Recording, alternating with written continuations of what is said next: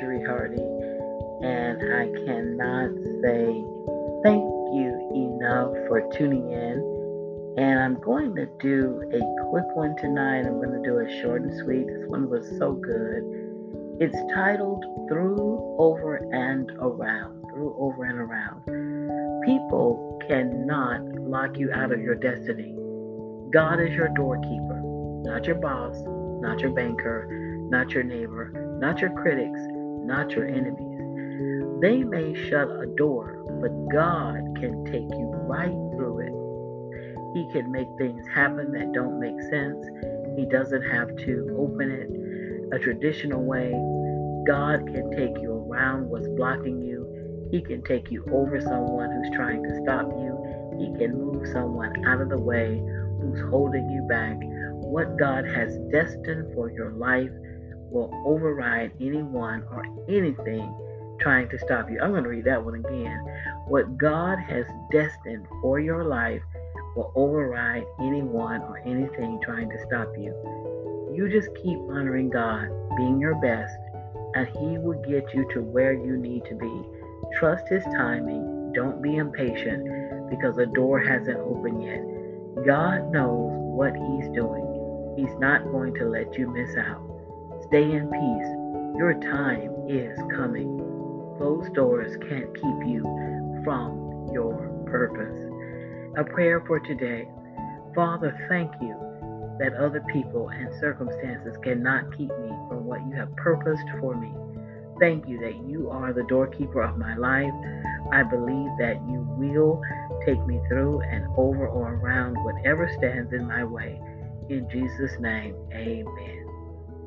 Let this just be a reminder that you don't know how. Just keep your eyes on the prize. Keep your eyes on the problem solver, not the problem. Because I'm a witness. Some kind of way, He will make a way out of nowhere. Out of no way. If you have to go over it, around it, through it, just know that God will get you to your purpose. And sometimes we are praying for outcomes to be a certain way. But I want to add something to this. You just have to surrender and let God's will be done in your life. Because His will is perfect, it's better than whatever you can make up and conceive and imagine in your life. And you just have to surrender. And God will make a way, and that way may not look the way you want it to look. But let me tell you, a way will be made. And again, I am a witness. I am so concerned um, because I want to let me just be careful how I say this. I know that there are people who talk about mental illness, and mental illness is a very serious thing, and I don't want to make light of it or minimize the effects of it. However, I got to get an expert on because some people are suffering from just not being able to cope with life, just not having life strategies. Versus there is a percentage of people who have some kind of chemical imbalance because of brain damage or injury, or if they have been influenced by drugs or alcohol. That kind of thing is different.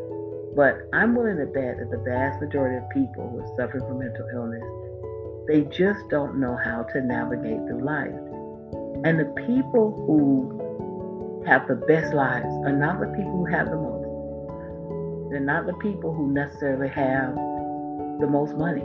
They're the people who do these three things. Number one, they trust in God.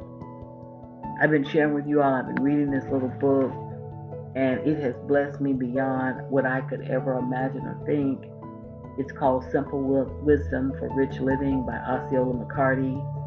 She's a woman that um, decided to give $150,000 to the University of Southern Mississippi, and she had not even been on the campus. And she spent seven, eight, almost nine decades washing clothes.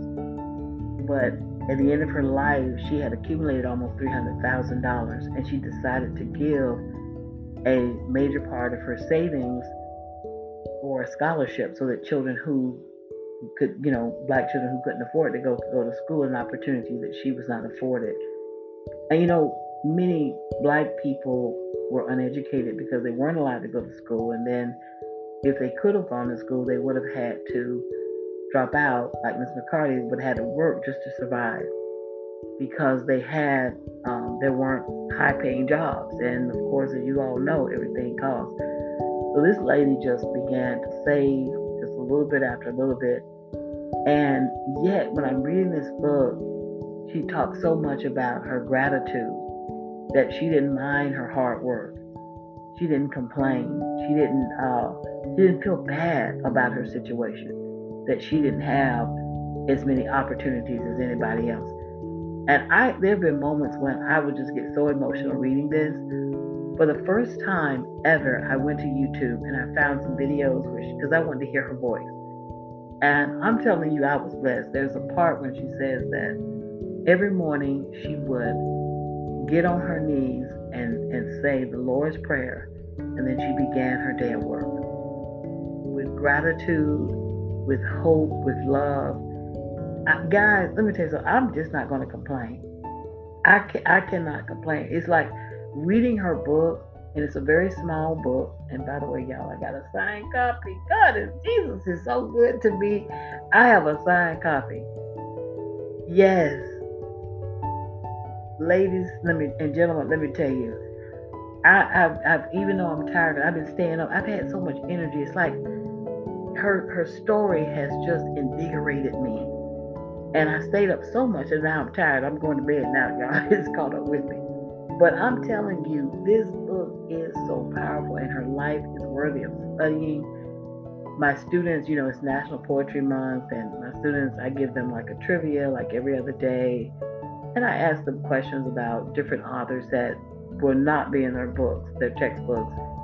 And one of the things that all of my students will have to do is they're writing different kinds of poems. So they have already worked on metaphor, extended metaphor, they've done a haiku, but their next one is going to be an ode. That's right, ODE. And I'm excited because I decided they're going to do their ode on just one or four people. And Osceola McCarty is one of those people. And what it does is it forces them to have to get a little information about her. I want her memory to never, ever die, her legacy to always be lauded and to never be forgotten.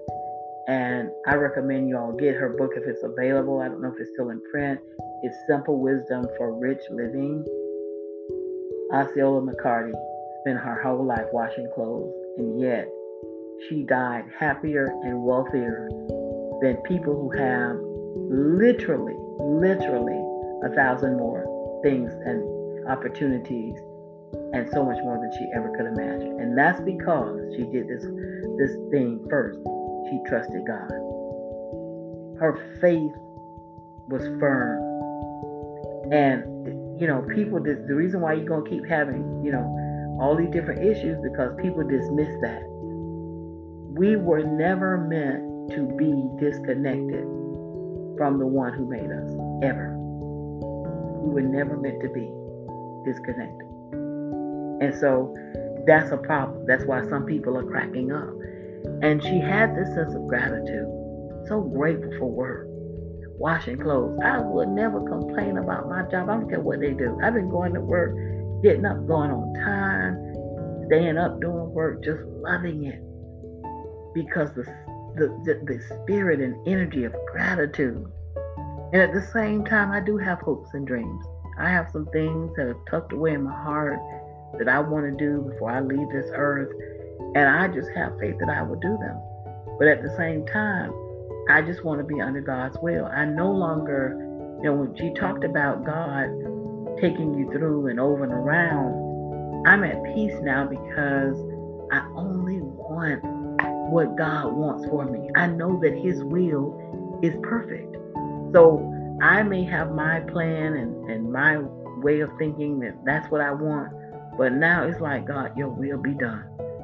So let me tell you, when you get a chance, look her up, Osceola, O S E O L A McCarty. And her book is Simple Wisdom for Rich Living. I think it was published, I got it right here, in the late 90s. I'm going to look at the copyright date on this. It was 1996. So, wow, look at her handwriting. So, ladies and gentlemen, let me tell you, this will change your life. And uh, again, if you have some kind of trauma or injury or brain injury that's different, you do need to go see a medical professional. Have you've been using substances that have changed your, you know, hormonal makeup and causing issues?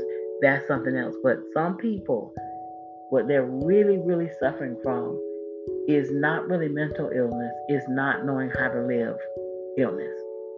And that can be solved. Keep listening to Bad Thought Therapy. well, peace and abundant blessings, y'all. I got to get some sleep. I love you. Continue to shine. I'm Cherie Hardy. Take care.